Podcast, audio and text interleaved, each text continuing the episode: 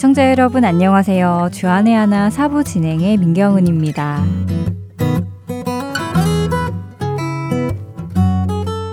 벌써 눈이 오는 곳도 있겠지요. 이곳 아리조나 피닉스는 눈이 오지 않아서 눈 구경을 하려면 몇 시간을 운전하고 다른 지역으로 가야 합니다. 이렇게 눈이 오는 겨울이 되면 눈 위에서 즐기는 스키와 스노우보드 등 겨울 스포츠가 젊은 사람들 사이에서 크게 인기를 끄는데요. 저도 예전에 스노우보드를 배우기 위해 스키장을 간 적이 있었습니다. 그런데 TV로 볼 때는 잘 몰랐었는데 실제로 가보니요. 그 스피드가 어마어마하더라고요. 아마도 그 짜릿한 느낌과 쾌감 때문에 스키와 스노우보드를 즐기시겠지요. 하지만 저는 그 스피드가 감당이 잘 안 돼서 포기했는데요. 그런데 얼마 전 놀라운 이야기 하나를 들었습니다. 그것은 다름이 아니고 스키 선수 중에는 시각장애인 선수도 있다는 이야기였습니다. 앞이 보이지 않을 텐데 어떻게 스키를 타고 어떻게 갈 길을 갈까 하는 궁금증이 가장 먼저 제 마음속에 들었는데요. 그래서 그 시각장애인 선수가 어떻게 스키를 타고 선수까지 어떻게 되었는지 그 과정을 알아보았습니다. 그 과정을 알아가면서 저는 정말 크게 감동했는데요. 먼저 첫 찬양 함께 하신 후 이야기 계속 나누겠습니다.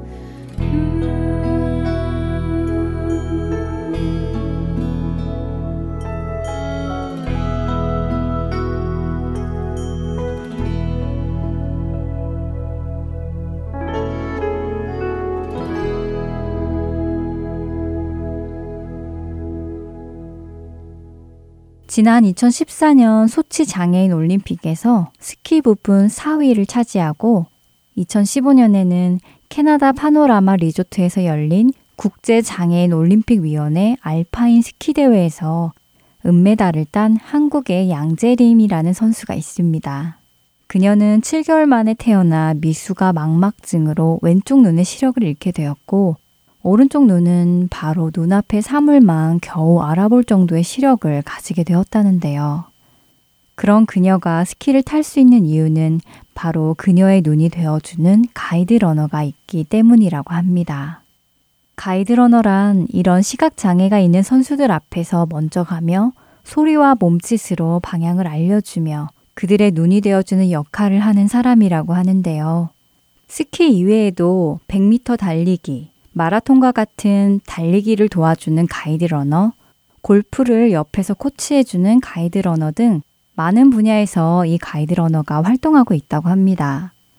특별히 스키 가이드 러너는 마이크와 헤드셋이 장착되어 있는 헬멧을 쓰고 시각 장애인 선수에게 길을 안내해주며 스키를 탄다고 합니다. 빠른 스피드에 말을 많이 할 수는 없고 stop, go라는 짧은 신호로 길을 안내해준다고 하더라고요. 시각장애인 선수들은 바로 이 가이드 러너의 인도를 철저히 따르며 경기에 임해야 경기를 무사히 마칠 수 있고 승리도 할 수 있는 것입니다.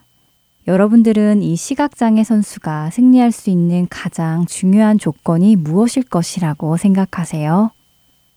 바로 가이드 러너와의 호흡입니다. 가이드 러너와 선수 사이의 유대감, 호흡, 믿음이 바로 승리를 가져다 주는 큰 역할을 하는 것이지요. 그런데 이 양재일 선수의 이야기를 들으며 가장 놀랍게 여겨진 것은 그녀가 어떻게 첫 걸음을 내딛었을까 하는 것이었습니다. 저는 사실 두 눈을 다 뜨고도 그 스피드가 감당이 안 되어 포기했는데 말이지요. 과연 그녀는 어떤 마음으로 첫 발을 내딛었을까 생각해 보았는데요. 그것은 아무래도 가이드 러너를 향한 믿음이 아니었을까 생각이 되었습니다. 만일 그녀가 가이드 러너를 믿지 못했다면 과연 그 첫 발을 내디딜 수 있었을까요? 이 가이드 러너가 나에게 스키를 가르쳐 줄 것이며 나에게 갈 길을 알려줄 것이고 더 나아가 나를 승리의 길로 인도할 것이다 라는 확고한 믿음이 있었기에 가이드 러너의 음성을 듣고 발걸음을 내딛지 않았겠느냐 하는 것이지요. 양재림 선수와 가이드 러너의 관계를 보며 우리와 하나님과의 관계가 자연스레 떠올랐습니다. 요한복음 9장에 나오는 날 때부터 맹인된 자는 사실 날 때에 죄인으로 태어나 영적인 소경인 우리 모두를 상징하는 것이지요. 결코 예수님의 도움 없이는 눈을 뜰 수 없는, 앞을 볼 수 없는 우리들이었습니다.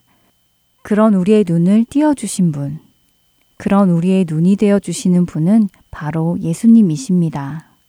우리가 그분을 따라 영적인 삶의 첫 걸음을 내디딜 수 있는 이유는 그분을 향한 믿음에서 비롯될 것입니다.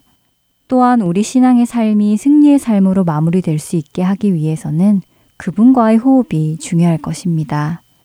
그분이 가라고 하실 때 가고 멈추라고 말씀하실 때 멈추고 돌이키라 하실 때 돌이키는 호흡의 훈련이 반드시 필요할 것입니다. 10편 18편 35절과 36절의 말씀입니다. 또 주께서 주의 구원하는 방패를 내게 주시며 주의 오른손이 나를 붙들고 주의 온유함이 나를 크게 하셨나이다. 내 걸음을 넓게 하셨고 나를 실족하지 않게 하셨나이다.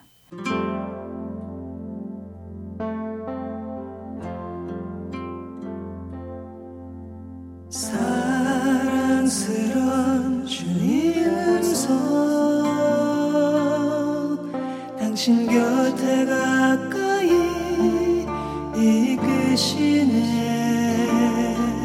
주님 사랑을 나누리며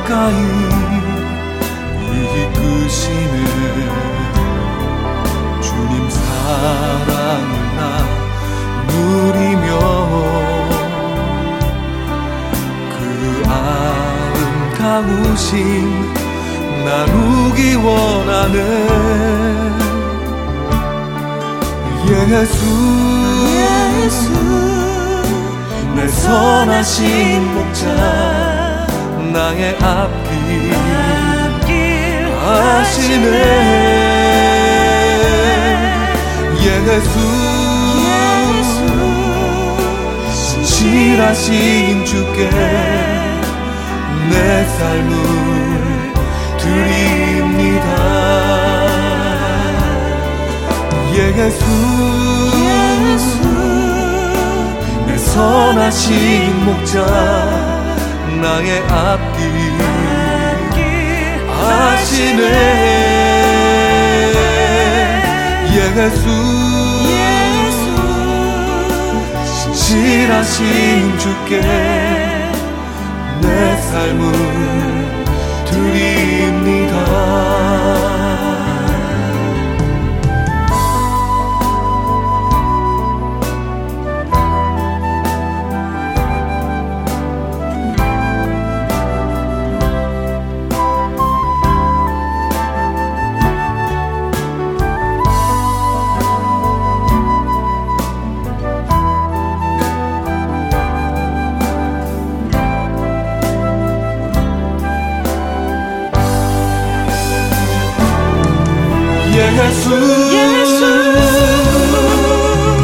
선하신 목자 나의 앞길 하시네. 예수. 신실하신 주께 내 삶을 드립니다 예수 예수. 선하신 목자 나의 앞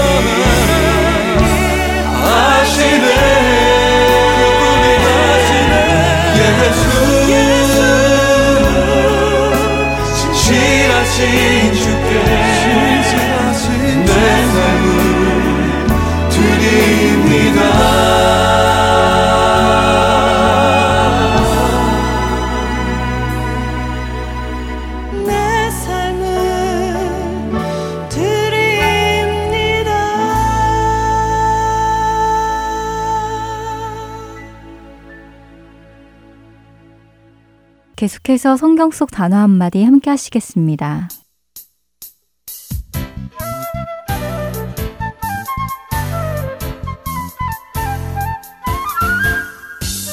여러분 안녕하세요. 성경 속 단어 한마디 진행의 이다솜입니다.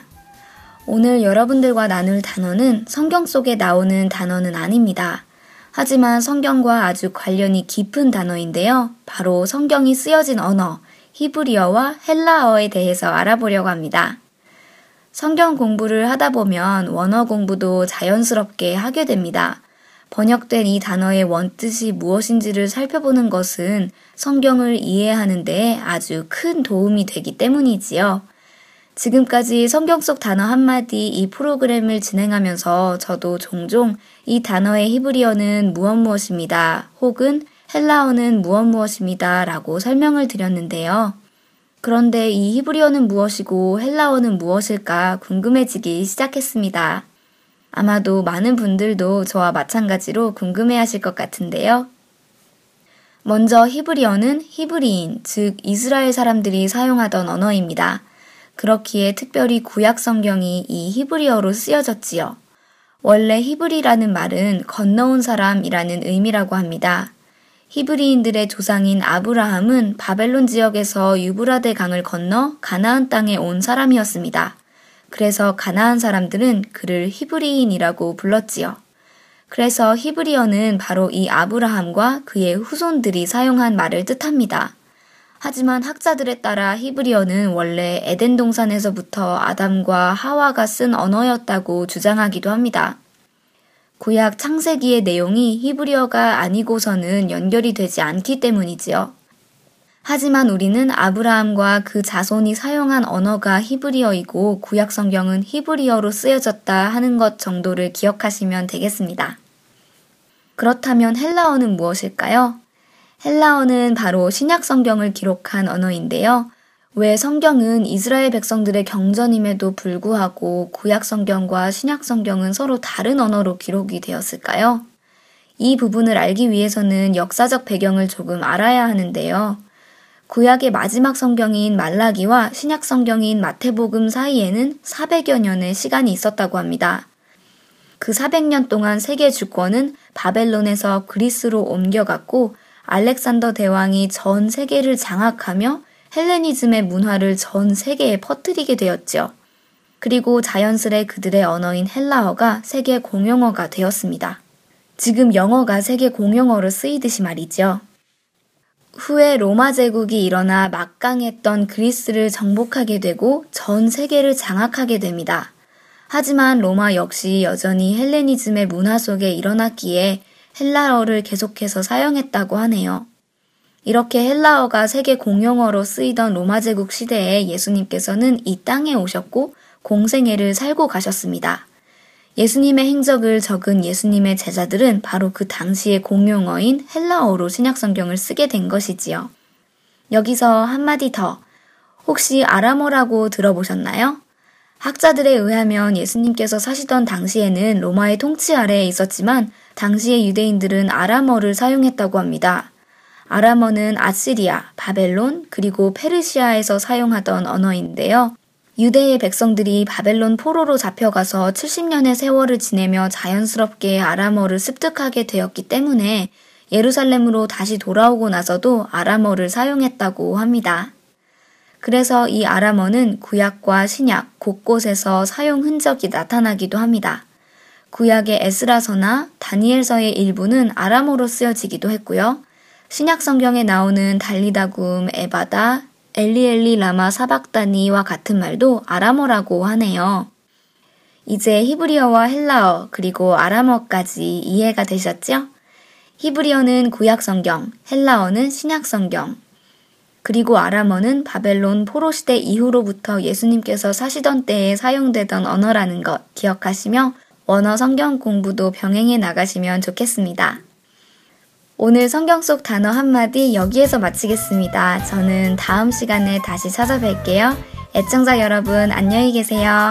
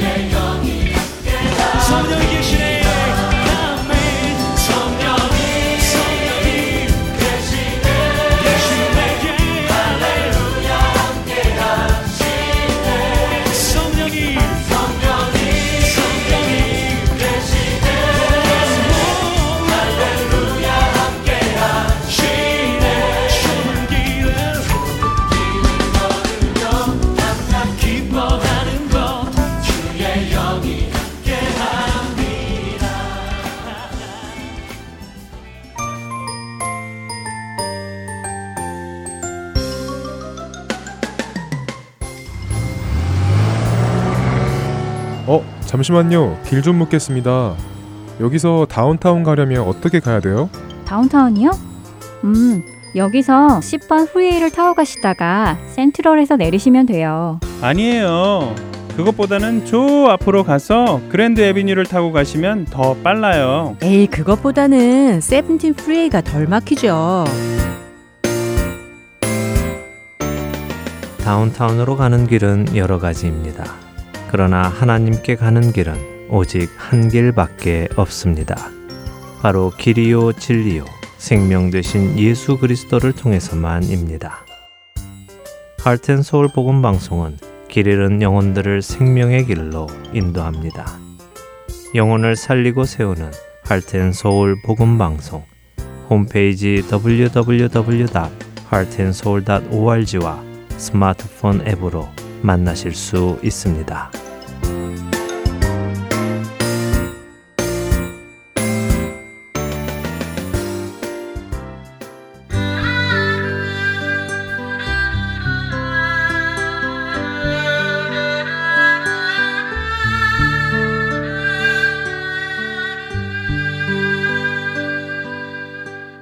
성경 강해로 이어집니다. 캐나다 밴쿠버 그레이스 한인교회 박신일 목사님께서 하나님의 마음이라는 주제의 말씀 전해 주십니다. 은혜 시간 되시길 바랍니다. 오늘은 신명기 8장의 내용으로 하나님의 마음이라는 제목으로 말씀을 나누려고 합니다. 봉독할 말씀은 8장 1절로 3절입니다. 세 절인데 우리 다 같이 1, 2, 3절 함께 봉독하도록 하겠습니다. 내가 오늘 명하는 모든 명령을 너희는 지켜 행하라.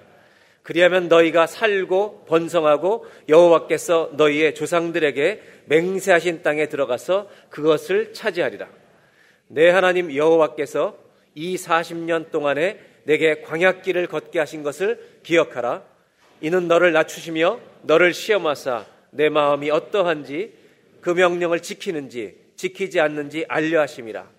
너를 낮추시며 너를 줄이게 하시며 또 너도 알지 못하며 내 조상들도 알지 못하던 만나를 내게 먹으신 것은 사람이 떡으로만 사는 것이 아니요 여호와의 입에서 나오는 모든 말씀으로 사는 줄을 내가 알게 하려 하심이니라. 아멘.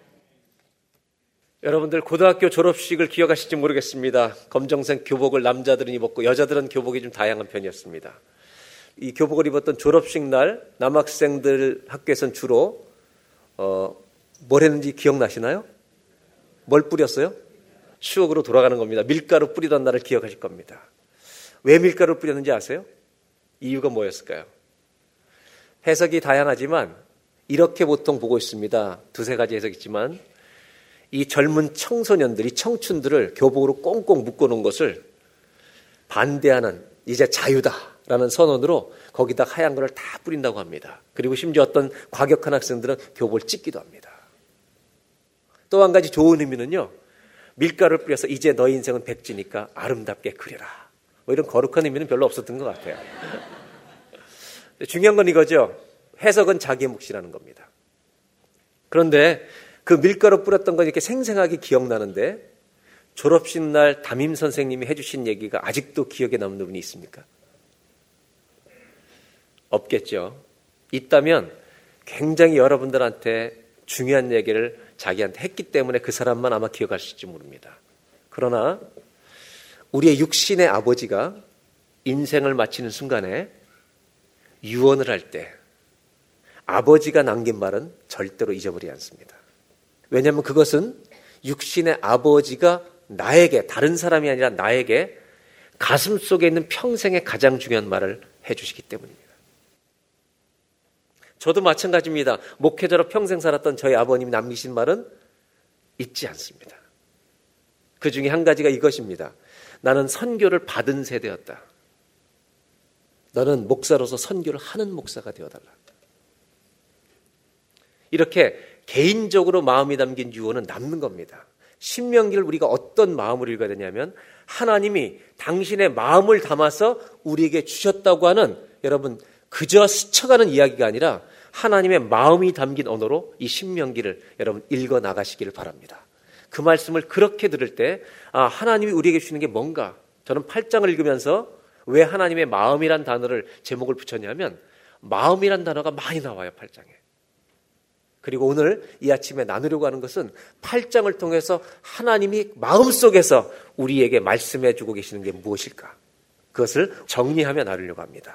제일 먼저 8장 1절로 6절까지는 40년 광야에 대한 고난의 회고를 우리 모세를 통해서 하나님이 어, 이야기를 해주시는 장면입니다. 그 중에 2절 말씀을 먼저 보도록 하겠습니다.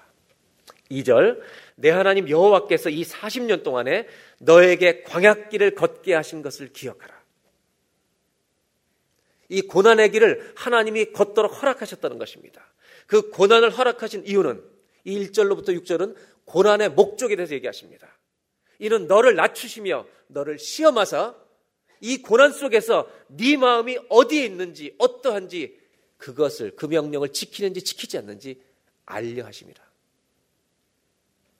여러분 고난을 통해서 하나님이 우리에게 해 주시고 싶은 거, 하나님 보고 싶은 거 여러 가지가 있는데 고난 속에서 하나님은 우리 마음이 어디가 있는지를 보고 싶어 하신다는 겁니다. 하나님은 우리 사랑하는 자녀들에게 고난을 주실 때 그저 주시는 게 아니라 고난보다 반드시 더 가치 있는 목적을 우리에게 알려주시기 위해서 그 고난을 주신다는 걸 잊지 말아야 할 것입니다. 왜 이런 얘기를 하시냐면 사람은 고난을 안 만나면 위기가 없으면 내 믿음이 얼마만한지 알 수 없습니다. 회색지대 속에 살아갈 수가 있습니다. 그러나 고난을 만나게 되면 우리는 우리 안에 마음의 바닥에 무엇이 있는지 반드시 드러나게 됩니다. 내가 마음 속에 무엇을 의지하고 있는지가 고난 속에서 분명히 드러납니다. 하나님은 보고 싶으신 겁니다. 우리 안에 뭐가 있는지. 고난을 통해서 네 안에 정말 무엇이 남아 있는지 주님은 보시려고 이런 고난을 주신다고 말씀하십니다. 그런데 여기서 끝나는 게 아닙니다. 3절을 보실까요? 너를 낮추시며 너를 줄이게 하시며 또 너도 알지 못하며 내 조상들도 알지 못하던 만나를 그 고난 중에 광야 40년 동안 너희 조상들도 먹어보지 못한 만나를 너에게 먹이신 것은 만나를 먹이신 이유는 뭐냐? 이런 이야기입니다. 그 다음에 후반부 예수님이 신약에서 시험 받을 때 인용하셨던 말씀이 여기서 나오는 것입니다. 우리가 다 같이 한번 읽겠습니다. 사람이 떡으로만 사는 것이 아니요 여호와 입에서 나오는 모든 말씀으로 사는 줄을 알게 하려 하십니다. 고난 중에 하나님이 은혜를 베푸시면서 우리에게 말씀하시는 게 뭐냐? 만나를 준 것은 만나만으로 너희들의 배를 채우라는 게 아니라 고난을 당해 보니까 만나 작은 은혜 공급받는데 우리가 내가 먹을 것, 소유하는 것, 가진 것만으로 사는 자가 아니라 우리의 인생에는 반드시 하나님의 말씀이 필요하구나. 이걸 다른 말로 하면 하나님이 필요하구나. 이것을 깨닫게 하시려고 고난을 주신다는 겁니다. 우리가 아플 때, 힘들 때, 제일 먼저 해야 될 것은 하나님을 찾는 것밖에 없다는 겁니다. 하나님을 부르짖고 찾으라고 고난을 주신다는 것입니다. 인생이 힘들 때 주님을 불러야 합니다. 주의 이름을 불러야 합니다. 왜? 고난을 주시는 목적이 하나님의 이름을 부르라고 하는 것이 때문입니다. 고난이 오면 가장 먼저 해야 될 일은 고난에서 벗어나는 게 아닙니다. 주의 이름을 부르는 것입니다. 오늘 저는 우리 예배가 주님의 이름을 부르는 예배가 되기를 바랍니다. 하나님께 부르주셔야 합니다. 고난이 없는 집이 어디 있겠습니까? 그 다음 절을 보겠습니다. 4절. 이 40년 동안에 내 의복이 헤어지지 아니하였고 내 발이 부르트지 아니하였느니라. 고난의 40년을 지나보면 고난의 광해를 지나보면 어 내가 지난 거예요. 왜 지났냐면 주님이 보호하셨기 때문에. 5절 너는 사람이 그 아들을 징계함 같이 사람도 아들에게 징계와 책망하는 것 같이 내 하나님 여호와께서 너를 징계하시는 줄 마음에 생각하고 마음이란 단어가 팔장에 자꾸 나와요. 어려움이 올 때, 고난이 올 때 아버지가 아들을 징계하고 책망할 때가 있는 것처럼 하나님이 너를 고치시고 회복시키려고 이런 징계를 주시는 줄 마음속으로 깨달아 알라는 것입니다. 불평하지 말고 쓴물을 내지 말고 한 입으로 찬성하면서 더러운 말 하지 말고 이것이 주님의 우리를 향한 마음이라는 겁니다. 뭘 얘기하시려는 걸까요? 여러분 고난이 오면 하나님 주시는 고난의 목적 중에 우리가 한 가지 여러 가지 중에 한 가지 중요한 것을 오늘 신명기를 통해서 하나님 마음속에 해주고 싶은 얘기가 있는 거예요. 너 힘들면 나를 찾아와야 된다. 너 힘들면 내 이름을 불러야 한다.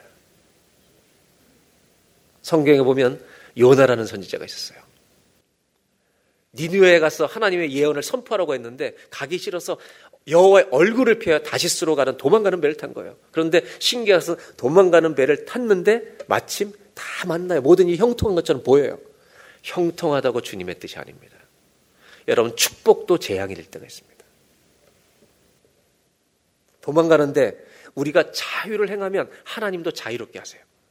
하나님도 요나를 막기 위해서 풍랑을 준비하십니다.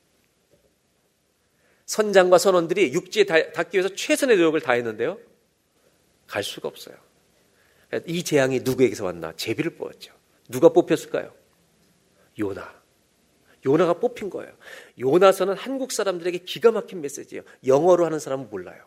히브리어도 몰라요. 요나를 거꾸로 읽어봐요. 요나서는 because of me. 나 때문인 거예요, 나 때문에. 요나가 뭐라고 이게 자기가 뽑히니까 창피해서 선지자가 망신을 당하는 거예요.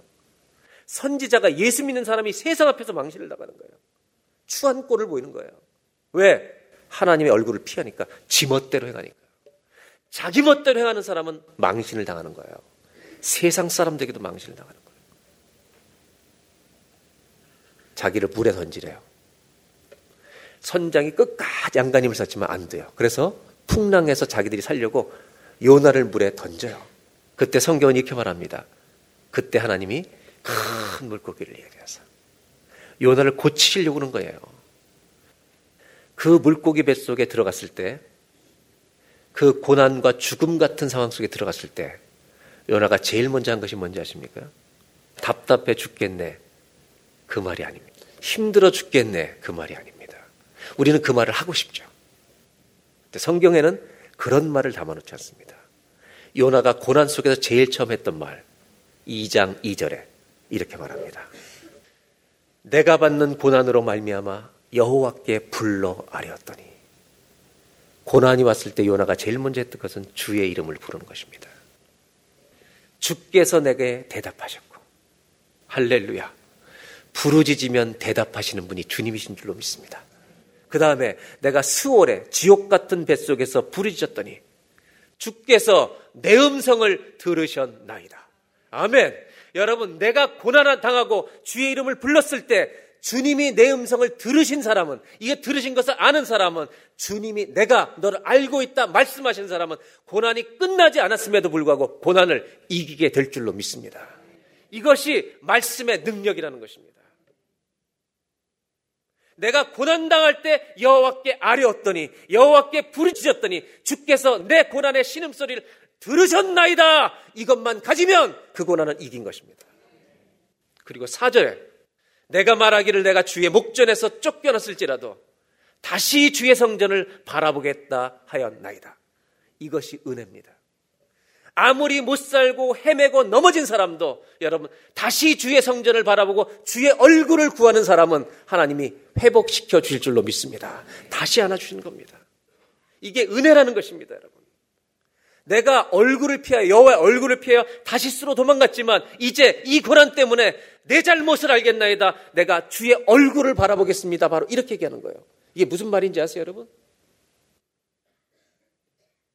우리가 어떤 고난 속에 당하고 있든지 어떤 어려움 속에 있든지 그곳에서 하나님의 얼굴을 바라보는 사람은 그 자리가 지성소가 될 줄로 믿습니다. 그 자리가 예배 자리가 되는 것입니다. 주님을 다시 똑바로 바라보는 예배가 되시기를 주의 이름으로 축원합니다. 추한 것 바라보지 말고 자기 영광 바라보지 말고 자기 인정받는 거 바라보지 말고 주의 얼굴을 바라볼 때 예배가 살아나는 것입니다. 하나님의 얼굴을 구하십시오. 그래야 영혼이 사는 것입니다.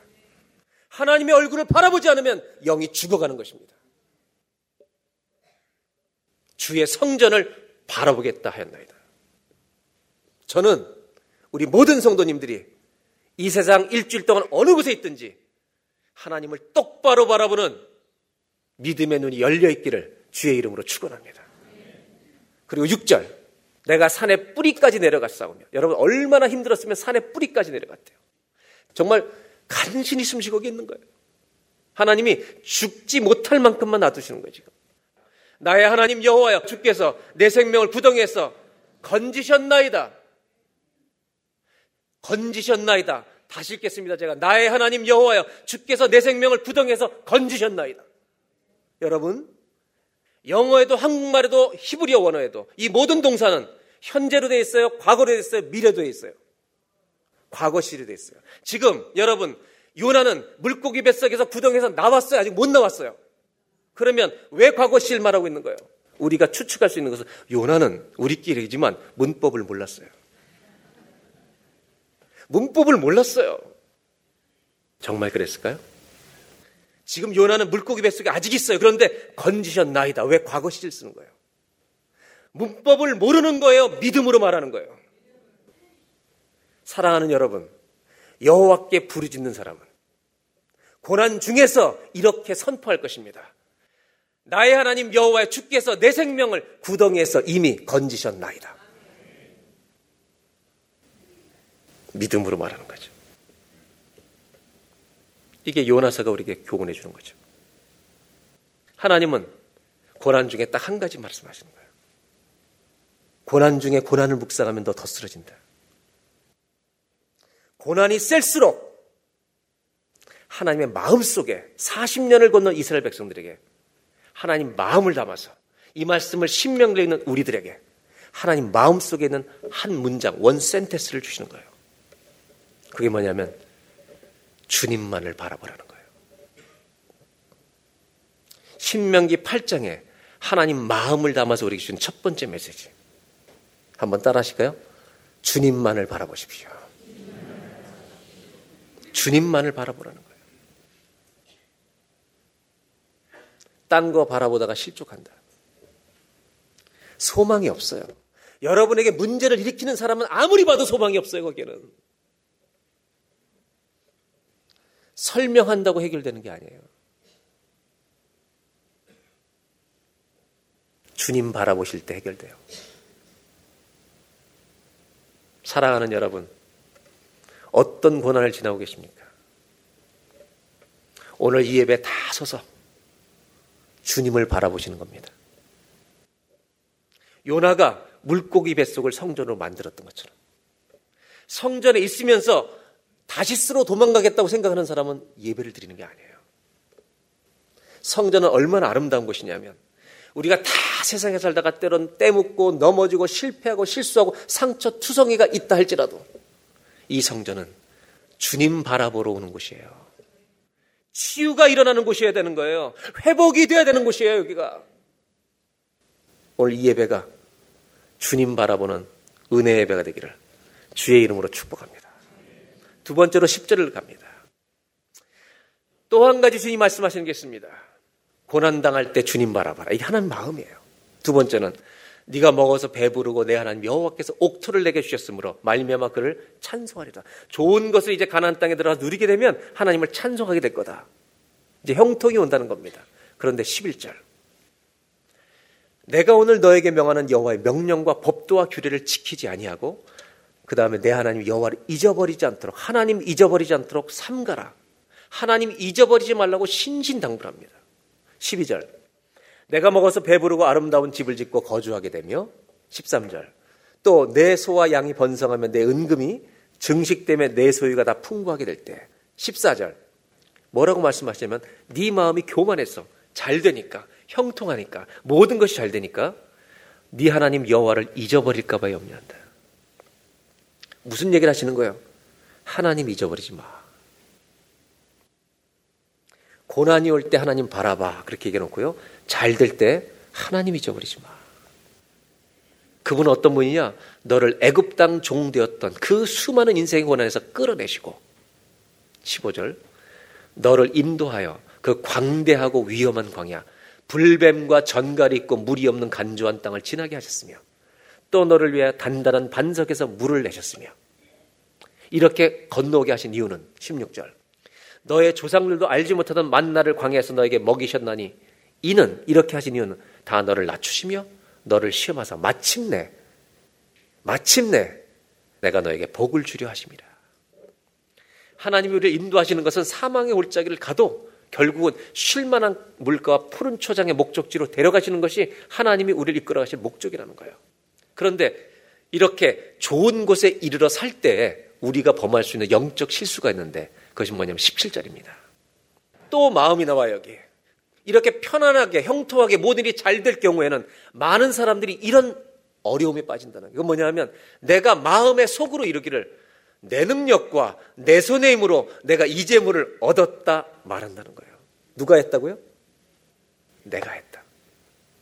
여러분 이민 생활하고 힘들어서 고난 다 이기시놓고 내가 이겼습니다. 이렇게 하면 죄악이에요. 누가 하신 거예요? 주님이 하셨습니다. 성경이 말하는 것이 이것입니다. 형통이 지속될 때 우리에게 오는 위험이 고난보다 더 크다는 거예요. 그건 뭐냐면 너 하나님 잊어버린다. 하나님 잊어버리는 거예요. 구원을 받았는데 믿음 없는 사람처럼 사는 거예요. 여러분, 우리가 믿음대로 살지 못하게 하는 여러 가지 이유들이 있어요. 하나님을 분명히 믿었는데 내 멋대로 살게 되는 경우가 있는 거예요. 이것에 서 얘기하는 것이 야고보서예요. 행함이 없는 믿음은 죽음 믿음이다. 왜 믿음이 예수를 믿었는데 이 믿음이 내 안에서 역사하지 않느냐는 거예요. 그것을 밝혀주는 게 야고보서예요. 그 야고보서를 읽기 전에 야고보서를 더 쉽게 이해하기 위해서 예수님의 비유 한 가지를 제가 설명드리고 하려고 해요. 예수님이 사람들의 마음을 밭에 비유하신 적이 있어요. 사람들의 마음에 네 종류가 있대. 하나는 길가처럼 딱딱한 굳은 마음. 돌밭처럼 돌이 많이 있어서 심어졌는데 뿌리가 많이 못 내려요. 그러니까 자라질 못해. 열매를 못 맺어요. 세 번째, 땅에 심겨진데 가시떨기가 덮어 있어서 염려와 유혹과 재리에 대한 그 염려와 유혹과 욕심 때문에 자라질 못하는 거예요. 네 번째 좋은 땅이 있어요. 자, 이걸 역사적으로 보니까 이런 생각이 들어요. 일제시대 때와 6.25 고난 세대를 거쳐서 가난을 극복하기 위해서 최선의 노력을 다했던 우리 1세대 어르신들, 국제시장의 주인공들은 여러분 정말 많은 것을 참고 견디신 분들이에요. 그분들은요, 의지가 강해요. 인내심도 강해요. 이분들이 고난의 1세대예요. 이분들은 정말 잘 참은데 보편적으로 웃음이 적어요. 고생했기 때문에 성공은 했는데 고난 이겼는데 마음이 딱딱해지기가 쉬워요. 그 다음 세대는요, 발전의 2세대예요. 2세대는 1세대보다 인내심이 많겠습니까? 적겠습니까? 50대, 40대가 여기에 해당돼요. 인내심이 약해요. 뿌리가 약한 거예요. 그 다음에 30대, 20대, 10대는요, 이거는 안정의 세대예요. 타고 나면서 부자가 되는 거예요. 얘네들은 배고픈 걸 몰라요. 얘네들의 꿈은요, 탑이 되는 거예요. 여러분, 1세대는 가난을 이기는 거예요. 2세대는 잘 먹고 잘 사는 거예요. 3세대는 유명해지는 거예요. 보편적으로 그렇다는 거지 다 그렇다는 게 아니에요. 그러니까 1세대는 이쪽이 강하고 2세대는 이런 형향이 나타날 수 있고 3세대는 이런 성향이 나타날 수 있는데 중요한 것은 하나님을 잊어버리지 않고 사는 사람은 하나님을 붙들고 사는 사람은 말씀을 붙들고 은혜를 놓지 않는 사람은 고난의 세대에도 좋은 땅으로 자기를 유지하는 거예요. 2세대인데도 옥토가 되는 거예요. 3세대인데도 말씀 붙들고 하나님을 붙드니까 은혜의 세대를 사는 거예요. 우리 모두가 마찬가지예요. 여러분, 우리 마음이 굳을 때가 있어요, 없어요? 있어요, 없어요? 어떻게 하면 굳어져요? 고난이 오면 굳어져요. 옆 사람이 나한테 욕하면 굳어지는 거예요. 목사의 마음이 길가로 있으면 설교가 독이 돼요. 이해가 되세요? 제가 길가로 굳은 마음으로 설교하면 설교가 독설이 돼요. 옥토로 설교하면 은혜가 흘러가요. 생수가 흘러나가요. 제가 결혼해서 아내와 살면서 아내와 남편 사이에 마음이 길가처럼 굳어졌을 때가 있었겠어요? 없었겠어요? 자주 있었겠어요? 가끔 있었겠어요? 부부 사이에도 일어나는 거예요, 이게. 근데 그게 일어날 때 꼭 언제 일어나요? 꼭꼭 주일이 다가올 때 저는 마음이 굳어질 때 어떻게 하느냐면 하나님 마음이 굳어지지 않게 해주십시오라고 기도해요. 왜냐하면 한 가지는 내가 분명히 알아요. 굳어진 마음, 돌밭, 가시떨기 이거를 고칠 수 있는 분은 주님밖에 없다는 것을. 이것이 복음의 능력이에요. 복음이 뭔지 아세요, 여러분? 죽은 자를 살리는 거예요. 그렇다면 하나님은 길것 같은 사람을 내버려 두고 싶어 하지 않아요. 가시떨기로 뒤범벅이 되어 있는 사람을 놔두고 싶지 않아요. 돌짝밭으로 덮여 있는 한 영혼을 놔두고 싶어 하지 않아요. 죽은 자를 살려서 하나님의 나라에 부활의 나라에 이르는 이 복음의 능력이라면 마음 굳어진 것 정도 하나 복음의 능력이 깨뜨리지 못하겠어요?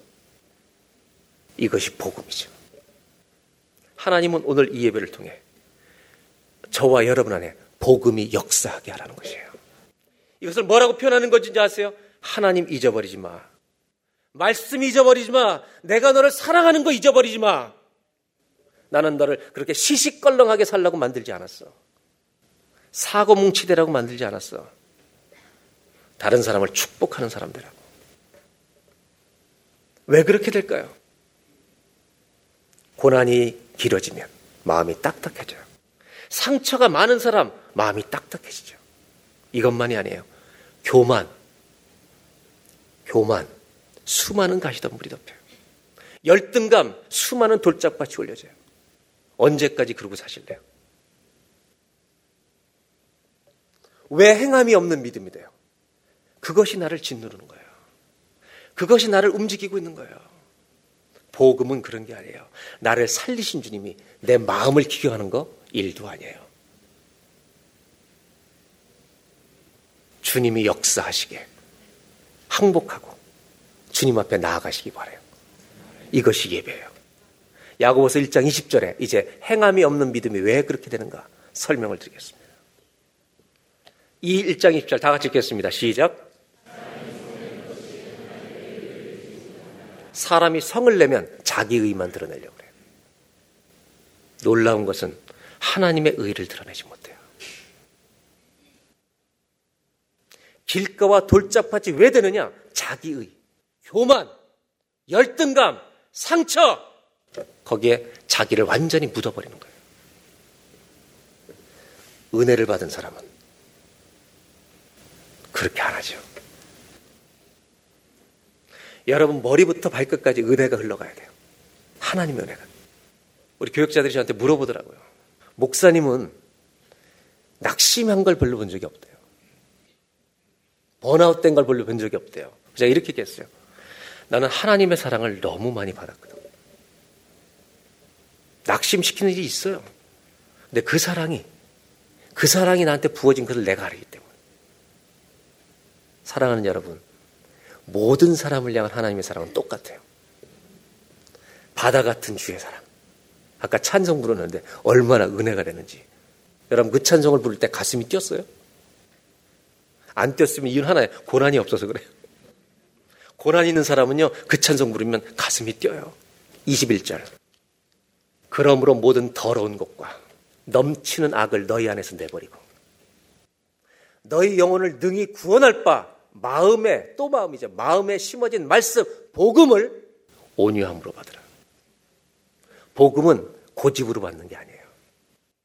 복음은 상처로 받는 게 아니에요. 온유함으로 겸손함으로 절대적으로 여 앞에 엎드려서 나를 살려주신 하나님을 찬송하면서 받는 거예요. 22절. 만일 그렇게 못 받으면 어떻게 되냐? 22절.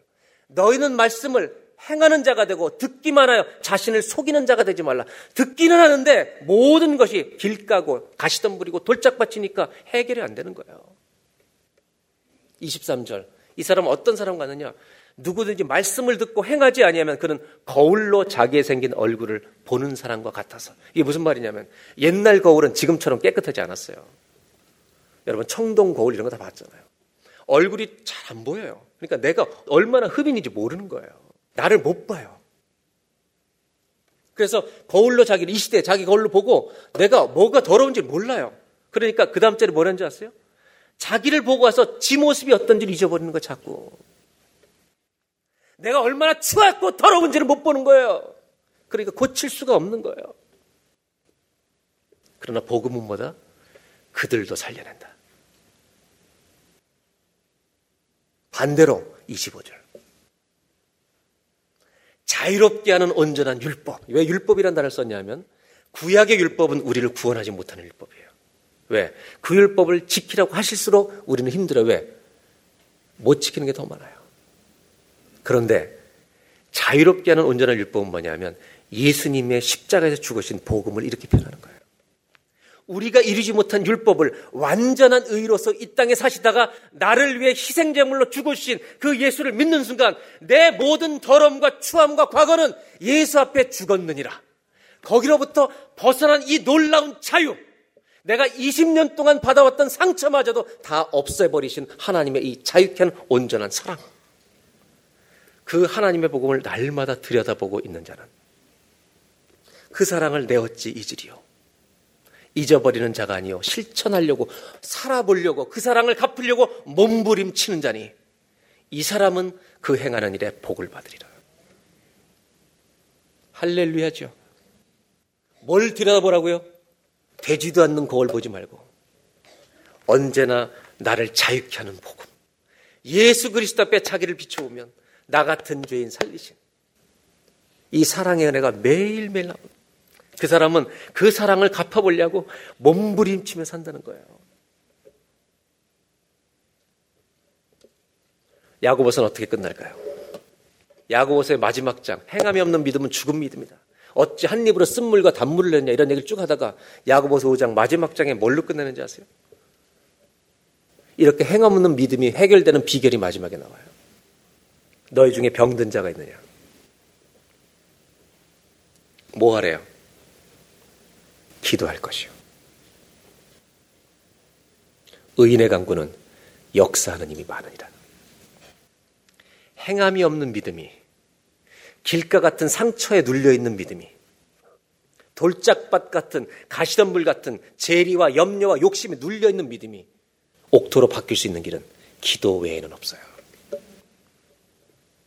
하나님 앞에 엎어지셔야 되는 거예요. 신명기로 다시 돌아오면 신명기는 이걸 얘기하는 거예요. 잊어버리지 마 나를. 하나님 잊어버리지 마. 만약 잊어버리면 믿음이 없는 사람처럼 살게 돼라고 말씀하시는 거예요. 왜 하나님을 그렇게 잊지 말라고 말씀하신지 아세요? 여러분, 믿음은 말씀에서만 나와요. 왜 그렇게 하나님 잊지 말라고 얘기하는지 아세요? 신명계 원칙이 이거예요. 하나님이 모든 것을 이기시기 때문이에요. 하나님 놓지 말라는 거예요. 여러분, 신명기가 두 번째로 하나님의 마음으로 우리에게 말씀하시는 게 있어요. 하나님 잊어버리지 말라고. 왜냐하면 하나님은 우리의 모든 것들을 이기시기 때문에. 아멘입니까? 하나님 잊어버리지 말라는 것은 그분의 사랑과 은혜, 그분을 믿는 믿음을 잊어버리지 말라는 거예요. 하나님이 두 번 주시는 말씀 이거예요. 한번 따라 하실까요? 믿음이 이깁니다. 여러분, 믿음이 이기는 거예요. 누구를 믿는 믿음이? 하나님을 믿는 믿음. 주 예수를 믿는 그 믿음이 내 모든 과거와 상처와 죄악과 허물과 내 병든 것을 다 이기게 하실 줄로 믿습니다. 넉넉해진 사람이 여러분 하나님 잊으려고 할 때 하나님 붙들면 여러분 형통을 통해서 교만해지는 것이 아니라 하나님을 잊어버리는 것이 아니라 하나님의 더큰 영광을 올려드릴 줄로 믿습니다.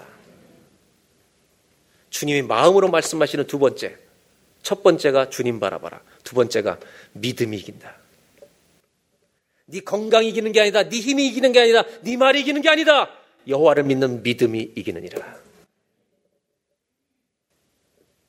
이것이 하나님이 우리에게 주신 복음이에요. 자유를 주시는 복음. 마지막 한 절만 읽고 마치려고 합니다. 18절. 다 같이 한번 한 목소리 읽겠습니다. 시작. 내 하나님 여호와를 기억하라. 그가 내게 재물 얻을 능력을 주셨습니다. 이같이 하시면 내 조상들에게 맹세하신 언약을 오늘과 같이 이루려 하심이니라. 오늘 마지막 이 말씀은 18절을 제가 한 단어로 딱 정리하려고 합니다. 딱 두 글자로. 아멘이다. 왜 아멘이 중요한지 얘기하려고 해요. 그가 너에게 고난 중에 평안할 수 있는 능력을 주셨습니다. 그가 너에게 절망 중에 소망 얻을 능력을 주셨습니다. 그가 너가 낙심할 때 새 힘을 얻을 수 있는 능력을 주셨습니다. 읽으면 읽을수록 우리는 터져 나온 게 한 단어밖에 없어요. 아멘, 아멘, 아멘.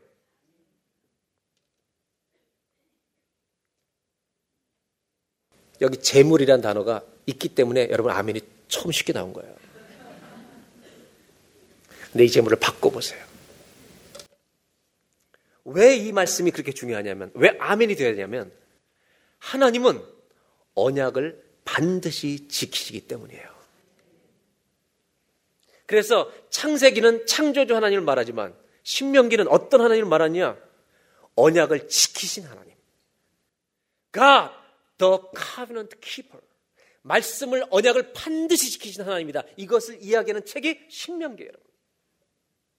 제가 왜 아멘을 얘기하는지 아세요? 오늘 마지막으로. 우리 시대는 과연 하나님의 말씀에 대해서 가슴으로 아멘을 하느냐는 거예요.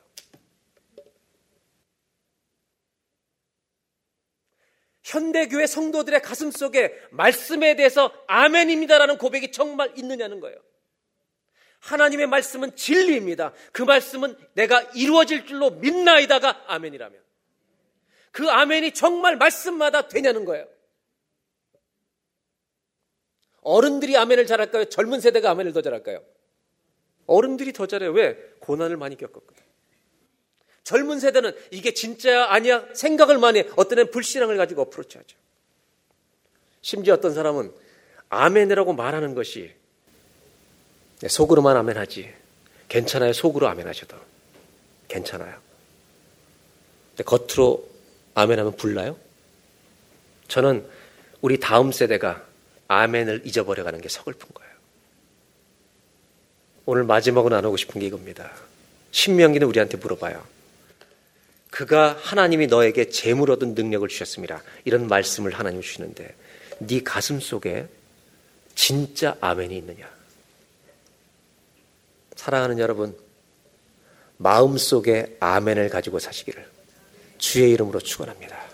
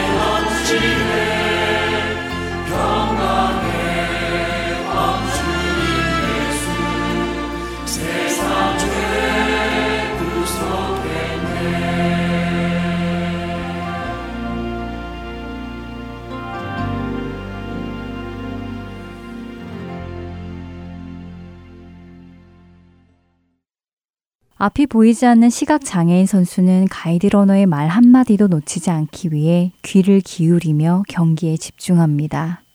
한마디의 말을 놓치는 것은 곧 실패와 직결되기 때문이지요. 우리는 얼마나 주님의 말씀에 귀 기울이며 그 말씀을 따라 살고 있는지요. 아니, 그보다 주님께서 나를 인도하실 것이며 나를 승리의 삶으로 인도하실 것이라는 믿음이 우리 안에 있는지요. 혹시 우리가 주님의 음성을 따르지 않는 이유가 내 안에 그 믿음이 없기 때문은 아닐런지 돌아보게 됩니다. 여러분과 제 삶을 인도하실 분은 그분이십니다. 오직 그분의 인도하심을 따를 때만이 우리는 승리의 결승선을 넘을 것입니다. 그렇기에 그분의 음성에 귀 기울이시기 바랍니다. 문지기는 그를 위하여 문을 열고 양은 그의 음성을 듣나니 그가 자기 양의 이름을 각각 불러 인도하여 내느니라. 자기 양을 다 내놓은 후에 앞서가면 양들이 그의 음성을 아는 고로 따라오되 타인의 음성은 알지 못하는 고로 타인을 따르지 아니하고 도리어 도망하느니라. 요한복음 10장 3절부터 5절까지의 말씀입니다. 다음 한 주도 그분의 음성에 귀 기울이며 살아가는 우리 모두가 되기를 소망합니다. 지금까지 주안의 하나 사부 함께 해주셔서 감사드리고요. 다음 시간에 뵙겠습니다. 안녕히 계세요. I need thee every hour, most gracious